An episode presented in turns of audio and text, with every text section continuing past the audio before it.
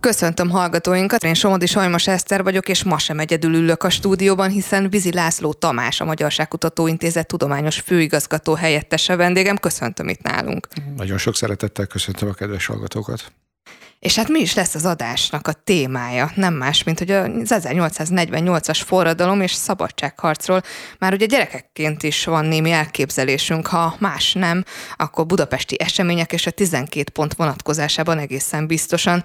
De értelmezhetők-e 1848 történései a reformkor ismerete nélkül? Erről beszélgetek vendégemmel, és hát akkor kezdjünk is bele, hogy milyen törekvések fogalmazottak meg az 1848 előtti évtizedekben, hogyan lehetne ezt összefoglalni? A 19. század első évtizedeit követően ugye az 1820-as évektől indulóan nevezzük ezt a korszakot reformkornak. Alapvetően több időpont és időhatárhoz lehet ezt kötni lehet ezt kötni ahhoz a híres Széchenyi István féle felajánláshoz, amelyben ugye a későbbi akadémia megalakít, Magyar Tudós Társaság megalakítására tett a Pozsonyi Országgyűlésen javaslatot, vagy lehet akár Széchenyi Istvánhoz szintén kötni az 1830-ban megjelent Hitel című munkájához. Aztán van, aki az 1832-es évet jelöli a reformkor kezdetének, hiszen a 32-36-os országgyűlésen jelenik meg a, a korabeli reformnemzedék egy olyan reformprogrammal, amely aztán persze alakul, változik, de az alapvető fő célkitűzései azért azt gondolom, hogy megmaradnak. És amikor majd belép egy olyan fiatal ügyvéd ebbe a körbe, ebbe a reformkori politikai folyamatba, és váltja fel azokat a politikusokat, például egy Kölcsei Ferencet ebben a, ebben a struktúrában, mint egy Kossuth Lajos, aki persze ugye először a kezdetben nem országgyűlési követként van ott, hanem ugye valójában egy távol lévő főrend képviseletében, majd kifejti azt a programot előbb az országgyűlési tudósításokban, majd a törvényhatósági tudósításokban, később ugye az általa szerkesztett labban, ami valójában egy igazi, komoly reformprogramot jelent. Valójában mik ezek? Ezek valójában a polgári átalakulásnak a legalapvetőbb szükségletei. Azt szoktam mondani, hogy ez egy igazi rendszerváltó program. Tehát a magyar történelem tele van rendszerváltoztatásokkal. Igen, akartam is kérdezni, hogy mi a különbség? Hát annyiszor beszélünk arról, hogy meg kell reformálni valamit, és reformkorszakot hirdetünk. Ekkor mit kellett megreformálni? Hát ekkor valójában egy feudális struktúrából kellett átvezetni Magyarországot egy modern polgári országá. Most ennek persze számos akadálya, számos problémája volt, amit le kellett küzdeni. Azt gondolom, az egyik legfontosabb ilyen kérdés volt a jobbágy kérdés. Ez egy megkerülhetetlen probléma. Ez már, ebben már beleütköznek a reformkor korai időszakában a, a, az igazi reformpolitikusok. Gondoljuk az előbb említett Kölcsei Ferencre, vagy a, a több Deák Ferencre és a többiekre. De el is jutnak valójában az önkéntes örökváltság gondolatáig, sőt, az törvénybe is lehet foglalni, ami ugye azt jelenti, hogy egy szabad egyezkedés útján a jobbágy és a földbirtokos egy összegben megállapodnak, annak a kifizetésének a módját pontosítják, és a jobbágy, tehát egy önkéntes jogi kapcsolatnak az eredményeként a jobbágy saját magát váltja meg. Na igen ám, de hát 1848-ig az önkéntes örökváltságban a jobbágy csak egy százaléka tud, tud ezzel élni, tehát ez valójában nem a megoldás. A megoldás a kötelező örökváltság, amikor nem a jobbágy fizeti meg valójában a a megváltásnak a díját, hanem ezt, ahogyan később a jogszabály és a törvényben garantálják, az állami közbecsület vétpajzsa alá helyezik, azaz nem más, mint állami kártalanítással történik ez meg. Ez az igazi kossuth program. A másik az úgynevezett érdekegyesítés politikája. Tehát a magyar társadalom különböző rétegeit egy olyan közös nevezőre kell hozni, és itt elsősorban azokat a csoportokat kell érteni ez alatt, tehát a kiváltságos és a nem kiváltságos társadalmi csoportokat, meg kell találni azokat a közös pontokat, közös nevezőket, amelyben egyet értenek. Ez az igazi ö, alfája és omegája ennek a dolognak. Ehhez persze ugye a magyar nemességnek, a magyar birtokos, vagy nem birtokos, de nemességnek egy csomó előjogáról le kell mondani. Le kell számolni aztán azokkal a törvényekkel, azokkal az évszázados beidegzett törvényekkel, amelyek akadályozzák ezeket a folyamatokat. Ugye nem véletlenül említettük itt az elején Széchenyinek a Hitel című kötetét. Tehát valójában mindaddig, amíg az 1351 óta törvényben lévő ősiség törvénye hatályban van, addig a, a, a nemesi birtok az gyakorlatilag elidegeníthetetlen. Nem képez modern polgári birtokot. Nem lehet adásvételtárgya, nem lehet jelzálogolni, nem lehet rá kölcsönt fel. Magyarán szóval nem lehet modernizálni a birtokot. Ezeket el kell törölni, ezeket a gátakat le kell ö, bontani. Gáta, ö, ö, le kell bontani a közteherviselés előtt álló szabályokat. Tehát az, az mégsem állapot egy modern polgári rendszerben, hogy vannak olyan társadalmi rétegek, társadalmi csoportok, amelyek nem járulnak hozzá a köz kiadásához. Tehát ezek azok a, és hát nem is beszélve hogy a, a, a gazdasági reformokról, az önálló magyar iparnak a megteremtéséről, az önálló magyar gazdasági háttér megteremtéséről. Ugye ennek lesz a, az egyik emblematikus jellemzője például a védegyleti mozgalomnak a megindítása. Tehát vásárolj magyar árut, ne vásárolj külföldi árut, csak magyart, még ha az drágább és rosszabb minőségű is. Tehát a magyar iparnak, a magyar kereskedelemnek a fellendülése, fellendítése. Tehát azt gondolom, hogy párhuzamosan folyik egy gazdasági modernizációt megalapozó törvénykezési kísérlet folyamat, és párhuzamosan folyik emellett a politikai átalakításnak a folyamata. Gondoljunk például arra is, hogy egy évszázados struktúrában működik a magyar törvényhozás. Rendi országgyűlés van. A rendi országgyűlésben csak a kiváltságos társadalmi rétegek képviseltetik magukat. Ezt fel kell, hogy váltsa. A modern értelemben, a modern polgári értelemben vett népképviseleti alapon szerveződő országgyűlés. Ehhez persze majd kell egy választójogi törvényt alkotni. Majd 1848 nyarára meg is születik ez. Aztán beszélni kell arról is, hogy például milyen a viszonya Magyarországnak a birodalmon belül. Hogy képzelik el a birodalmon belül Magyarország viszonyát? Független önálló Magyarországot képzelnek el? Ha igen, akkor mit jelent ez a független önálló Magyarország? Nyilván a korai időszakban, egészen 1848 őszéig, sőt 49 tavaszáig valójában a birodalmon belüli függetlenséget értünk akkor, amikor független Magyarországról beszélünk. Az emberek nagyon szeretik a megszokást. Ők azt szokták meg, ez van bebetonozva, ezt ismerik. Akkoriban mennyire volt egyhangú a vágy és az érdek, hogy változás legyen? Hogy képzeljük el? Mekkora volt ebben a, a lakosságon belül is a, a vita, a napi téma az utcán járva kelve? Ezt én azt gondolom, úgy kell elképzelni, ezt egy nemzetközi relációba is kell helyezni. Hiszen a francia forradalom az kinyitotta a szelepet, kinyitotta a palackból, kihúzta a palackból a dugót. És valójában azok a, azok a klasszikus liberális értékek, amelyeket a francia forradalom megfogad, szabadság, egyenlőség, nemzet fogalmát, ez gyakorlatilag azt is jelentette, hogy a, a kontinens nyugati részén, különösen azokon a területeken, amelyen a francia forradalom hatással volt, német területeken is, itáliai területeken is, ezek a gondolatok hiába próbálta ezt a Szent Szövetség gátolni, hiába próbáltak korlátozni mindenféle eszközzel, ezek a gondolatok ahogyan ugye Bacsányi is mondta, vigyázó szemét mindenki Párizsra vetette, Igen. és ezek a szemek, ezek, ezek itták ezeket a gondolatokat. Most persze tudni kell azt is, hogy nem mindenki számára voltak ezek szimpatikus reformok. És azt is látni kell, hogy maga a reformellenzék sem volt egységes. A reformellenzéknek is volt többféle változata, többféle irányzata. Nem mindenben voltak azonos hullámhosszon és azonos közös nevezőn. De ugyanakkor látni kell azt is, hogy van a konzervatív erők között is olyan csoportosulás, akik egy, egy neokonzervatív erő, aki az ért, akik az értékmegőrzésre, a hagyományok tiszteletére építve, azokat a stabilitásokat megadva, arra építették volna a reformózat. Itt szokták szembeállítani a, a Széchenyi féle programot a Kosuti programmal. Ugye Széchenyi, aki azt mondja, hogy, hogy szükségesek a reform, hát hiszen ő áll az élére, ő kezdeményezi az egész folyamatot, ő emblematikus kezdő figurája ennek.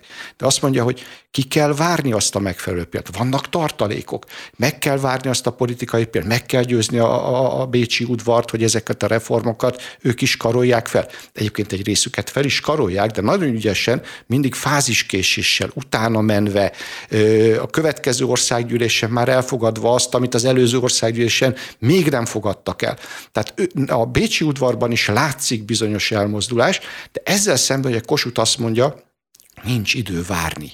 Nincs idő várni nincsenek tartalékok. És félő az, hogy a, a, esetleg a Bécsi udvar azt is kihasználja ennek a, ennek a közmegegyezésnek a hiányát, és gyakorlatilag a, a, a jobbágyságot fogja a magyar nemesség ellen fordítani, és akkor egy parasztháború zajlik. Ugye nem véletlen az ugye 1848 tavaszán is, Ugye Kossuth Pozsonyban azzal, idézőjelben mondom, fenyegeti meg a, a konzervatív rendeket, hogy Petőfiék ott állnak több tízezer kaszással rákos mezején, és mi fog történni? Hát akkor itt fel fogják koncolni a, a kiváltságos rétegeket. Tehát Kossuth nagyon ügyes politikus, nagyon ügyes szónok, nagyon jól ráérez az itt és most politikai pillanatára, és ezeket akár egy ilyen, ilyen élőképekkel, vagy ilyen felvázolt villanásokkal eszközökkel is képes meg láthatóvá tenni, érzékelhetővé tenni, és mint egy pressziót tud gyakorolni valójában azokra a politikai erőkre, akik akkor még hezitálnak, vagy nagyon nehezen próbálják magukévá tenni ezeket a gondolatokat. Hogy képzeljük el Kossuth Lajost? Ezt ő hogyan tudta elérni? Azért tudjuk jó, hogy van különböző fajtája annak, hogy valaki hogyan szeretné elérni a politikai céljait. Ő hogyan hogyan teljesítette ezt a küldetését? Hát, Mert azért, amikor gyors léptekbe akar valaki haladni, arra a legnehezebb rávenni, úgymond a népet, hogy tessék, nagy lépéssel. Én azt gondolom, hogy Kossuth felismer egy nagyon fontos dolgot, amit aztán a kortársak követnek, akár Széchenyit is, a sajtó és a nyilvánosság erejét. Megint visszakanyarodok a... A, a kommunikáció az nagyon hát fontos. Akkor, igen, tudjuk. mindig az volt, mindig és is. most is az. Ez nem is kérdés. De, de ugye ezt is a, a, a francia forradalomnak hozta, a nyilvánosságot. Maga a vezércik például, amit, amit először a monitor közölt, vagy, vagy a, a londoni lapokban lehetett ugye hosszabb szerkesztői elemzés, hosszabb szerkesztői írás említettem az országgyűlési tudósításokat, a törvényhatósági, tehát, tehát minél nagyobb, széle, minél szélesebb körbe eljuttatni azokat a, azokat a, a gondolatokat, amelyek egyébként nagyon szűk körben, hát most gondoljunk bele a korabeli információ áramlásba. Hát ami el, elhangzik mondjuk Bécsben, vagy elhangzik Pozsonyban, az sok esetben napok, mire megérkezik mondjuk Pest-Budára, nem is beszélve Debrecenről, vagy mondjuk... Egészen vagy más em- tempóba haladtak e, akkor igen, a hírek. Igen, de ugye ezt úgy úgy kell látni, hogy nem úgy volt, hogy előfizetők voltak, minden, minden háztartás előfizető volt, nem. Volt, amikor több tucat ember, és rongyos, ahogy szokták, rongyosra olvasták az újságokat, kézről kézre adták. Sokszor persze fáziskéséssel, de, de szinte az emberek itták és kívánták ennek a, az igényét. Jó, nyilván nem volt mindenki olvas, írni, olvasni tudó, de aki, aki a sorok mögött tudott olvasni, és aki megértette ezeket a programokat, azok ö, odaálltak-e mögé a gondolat mögé. Hát most nézze, ami 1848-49-ben Magyarországon történik, hogy egy emberként áll fel az ország, és egy, egy emberként áll valójában egy olyan nemzeti összefogás zajlik 1848-49-ben, amire példa majd csak 1956-ban lesz talán. Hogy ezeket felismerve e, ennek az alapjai, ennek a, a magjai, azok ott a 20-as, 30-as, 40-es években vannak.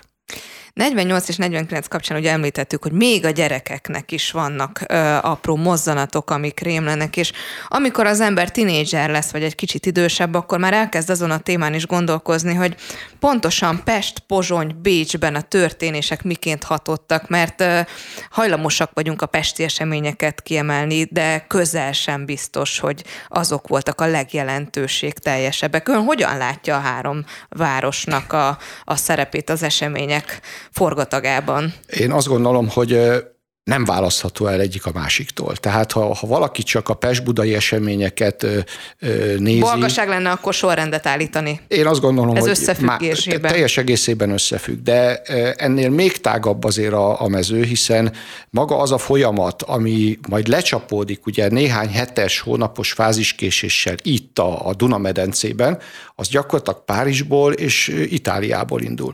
Ugye az 1848-as februári párizsi forradalom, majd az itáliai elsősorban ugye ott is a nemzeti gondolat és az önálló nemzetállamiságra való törekvés célkitűzésével, azok valójában ez az utolsó nyugatról jövő nagy forradalmi hullám, nyugatról keletre halad. És amikor ugye megérkezik ennek a, a, a párizsi forradalomnak a híre, akkor van egy nagyon érdekes történelmi pillanat, hiszen ülésezik a Pozsonyi Országgyűlés. Ugye 1800, ez a 47-48 és az utolsó rendi országgyűlés, és van ennek még egy pikantériája, hogy Kossuth Lajos először vármegyei követ. Pest vármegye követeként van ott. Tehát nem úgy fönn a karzaton megfigyelőként, aktív résztvevő. aktív résztvevő. Ott már aktívan politizál az ország. Először van ország, először országgyűlési képviselő, Utána már nyilván a, a népképviseleti országgyűlésnek lesz a tagja, meg kormánytag. De a lényeg az, hogy ráérez erre a, erre a történelmi pillanatra, erre a nemzetközi helyzetre.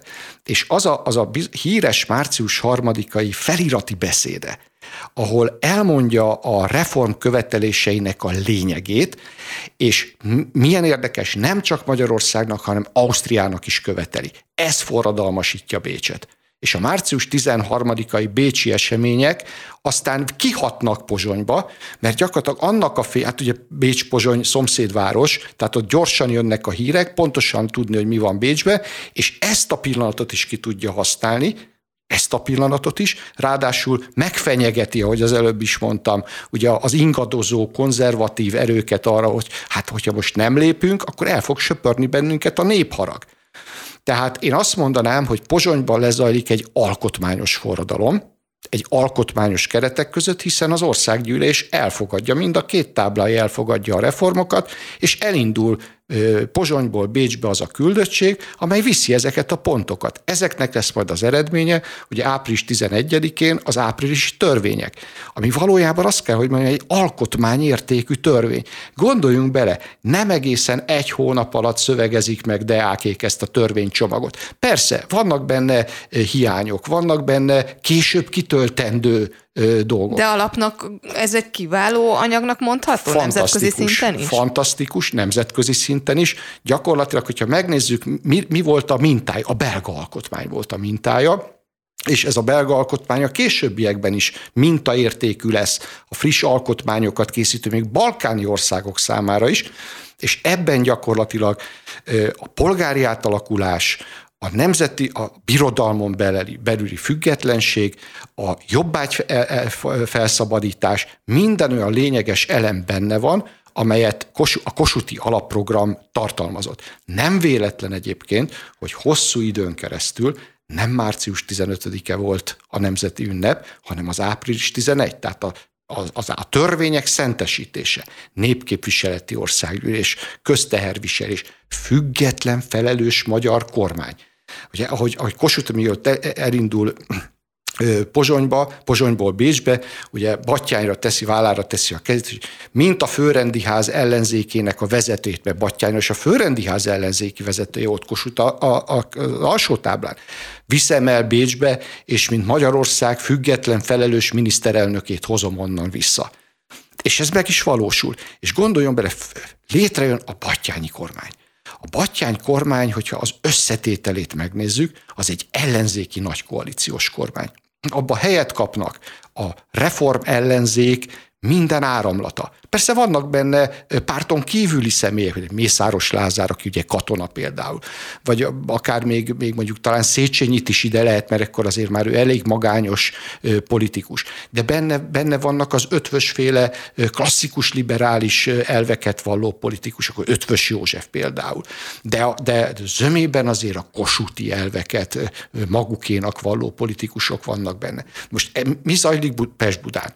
Pest-Budán mindenre a ráerősítése zajlik. És azért lesz Pest-Buda egy ikonikus, tehát a március 15-e egy ikonikus dolog, mert, mert ott azt a fiatalok csinálják.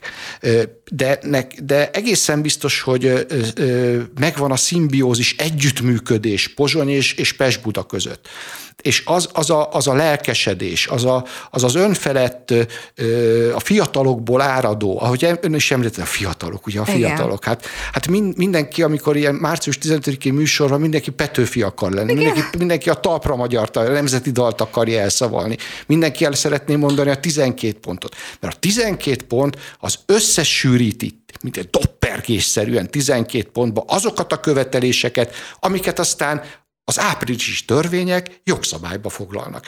Tehát meg, meg önmagában az, hogy lerázni azt, azokat, a, azokat a gátakat, lerázni magukról azokat, azt a, azt, a, azt a nyomást, ami alatt ezek a fiatalok éltek, és, és hogy ők tenni akarnak valamit, csinálni. Hát mindig is a fiatalságnak ez, a, ez az igazi pikantériája, hogy újat akar, változást akar, sikert akar, megy előre, megreformálni, változtatni, a maga képére változtatni a világot, de itt az a csoda ebben, hogy ez, ezek a törekvések, ez teljesen megfelelnek és azonosulnak azokkal a politikai törekvésekkel, amit hát a, a reformkor nagyjai megfogalmaztak.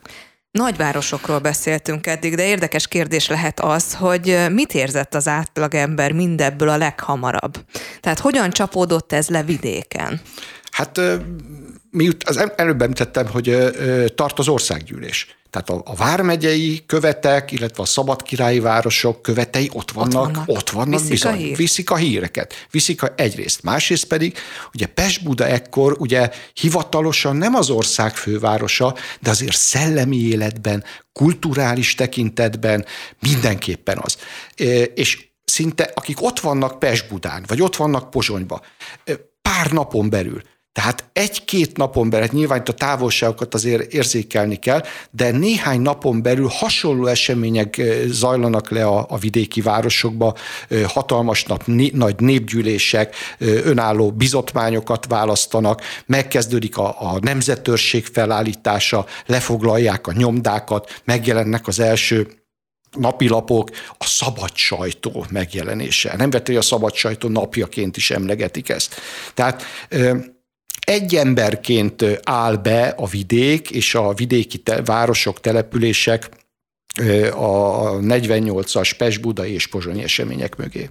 És, és bocsánat, kiválaszt, kiválasztódnak azok a szereplők, kiválasztódnak azok a politikusok nagyon gyorsan, mint ahogy 1956-ban is iszonyatos gyorsasággal ki, ki, kinőtték magukat azok a vezetők. Nem kellett keresni őket, ott voltak. Ott voltak, lehet, hogy háttérben voltak korábban, de az emberek tudták, hogy kire számíthatnak. Tudták, hogy ki lesz, kik lesznek azok, akik az ő ügyüket, az ő gondolataikat képviselni tudják. És persze ugye azok a küzdelmek, amelyek a reformkorban zajlanak a vármegyékben, azok megedzős, megedzik ezt a reform nemzedéket, és nem csak azokba kell gondolkodni, abba mondjuk abba a két követbe, aki vármegyénként képviseli a vármegyét, hanem gondoljunk bele, hogy a vármegye gyűléseken, hát számos esetben vér folyik. Olyan összecsapások vannak, verbálisan is, és akár fizikálisan is, hogy, hogy gyakorlatilag az egy, az, egy, az egy olyan terepe a, a, a politizálásnak, a vármegyei egy, egy tisztújítás, egy követválasztási gyűlésen. Hát Jókainak a közszívű emberfiaiba ez csodálatosan vissza is jön, hogy, hogy ott meg lehet edződni. Ott pillanatok alatt kiválasztódnak azok a politikusok, azok a szereplők, akik majd 1848 márciusában ott lesznek. És abban a pillanatban odaállnak, és viszik a, viszik a folyamatokat. Tehát van egy országos szint, és van egy helyi szint. És hogyha megnézzük a későbbi eseményeket, tehát az 18 márciusi, április utáni, tehát miután világossá válik mondjuk augusztus végére, hogy itt az udvar valójában kényszerhelyzetben fogadja el az áprilisi törvényeket, és vissza akar perelni sok mindent, akkor kitűzik a, kitűzik a flamingó tollat a kalapjukra, a madarászék például, a híres flamingók, ugye, és innen hogy nem engedünk 48-ból. nem engedünk 48-ból, azaz nem engedünk az áprilisi törvények által kivívott szabadságból, az áprilisi törvények vívmányait nem engedjük, ahhoz a ragaszkodunk. Ha kell, fegyveresen is ragaszkodunk hozzá. Pont ez lett volna az árok kérdésem, hiszen elszaradt a műsoridőnk, és már csak egy percünk maradt, hogy egy emberként akarta ezt az ország, érezhető a beszélgetésünkből is. Az áprilisi törvényeket mégis fegyverrel kellett megvédeni. Miért, ha egy percben lehetne összefoglalni? Ugye a Habsburg irodalmat 1840-ben számos csapás érte. Észak-Itáliába, Csehországba, a császárvárosba, Bécsbe. Volt, ahol a, az udvar képes volt katonailag fellépni. Ezt tette Észak-Itáliába, Csehországba. Magyarország esetében engedményekre kényszerült, de ezt az engedményeket soha nem gondolta komolyan. Pontosan tudta, hogy a helyzet megváltozása, a nemzetközi viszonyok megváltozása, a katonai helyzet változása esetén ezeket vissza akarja perelni. És ez már 48 nyarán, késő nyarán teljesen világos volt, és ez vezet bele, hogy a nemzet azt mondja, hogy nem, nem engedünk 48-ból, megvédjük a vívmányainkat. Kedves hallgatók, a Magyarságkutató Intézettel azt gondolom, hogy a mai eredetben is csupa-csupa érdekességet hallhatunk, de azt is érzékeltük, hogy milyen jó lenne erről még többet megtudni, reméljünk, reméljük lesz alkalmunk a jövőben. Vizi László Tamás, a Magyarságkutató Intézet tudományos főigazgató helyettese volt a vendégem. Nagyon szépen köszönöm, hogy elfogadta a meghívásunkat. Én köszönöm a meghívást. Egy hét múlva pedig folytatjuk, hiszen az eredet ismét vár bennünket. Kedves hallgatók, már a búcsúzok, de tartsatok velünk a Spirit fm -en.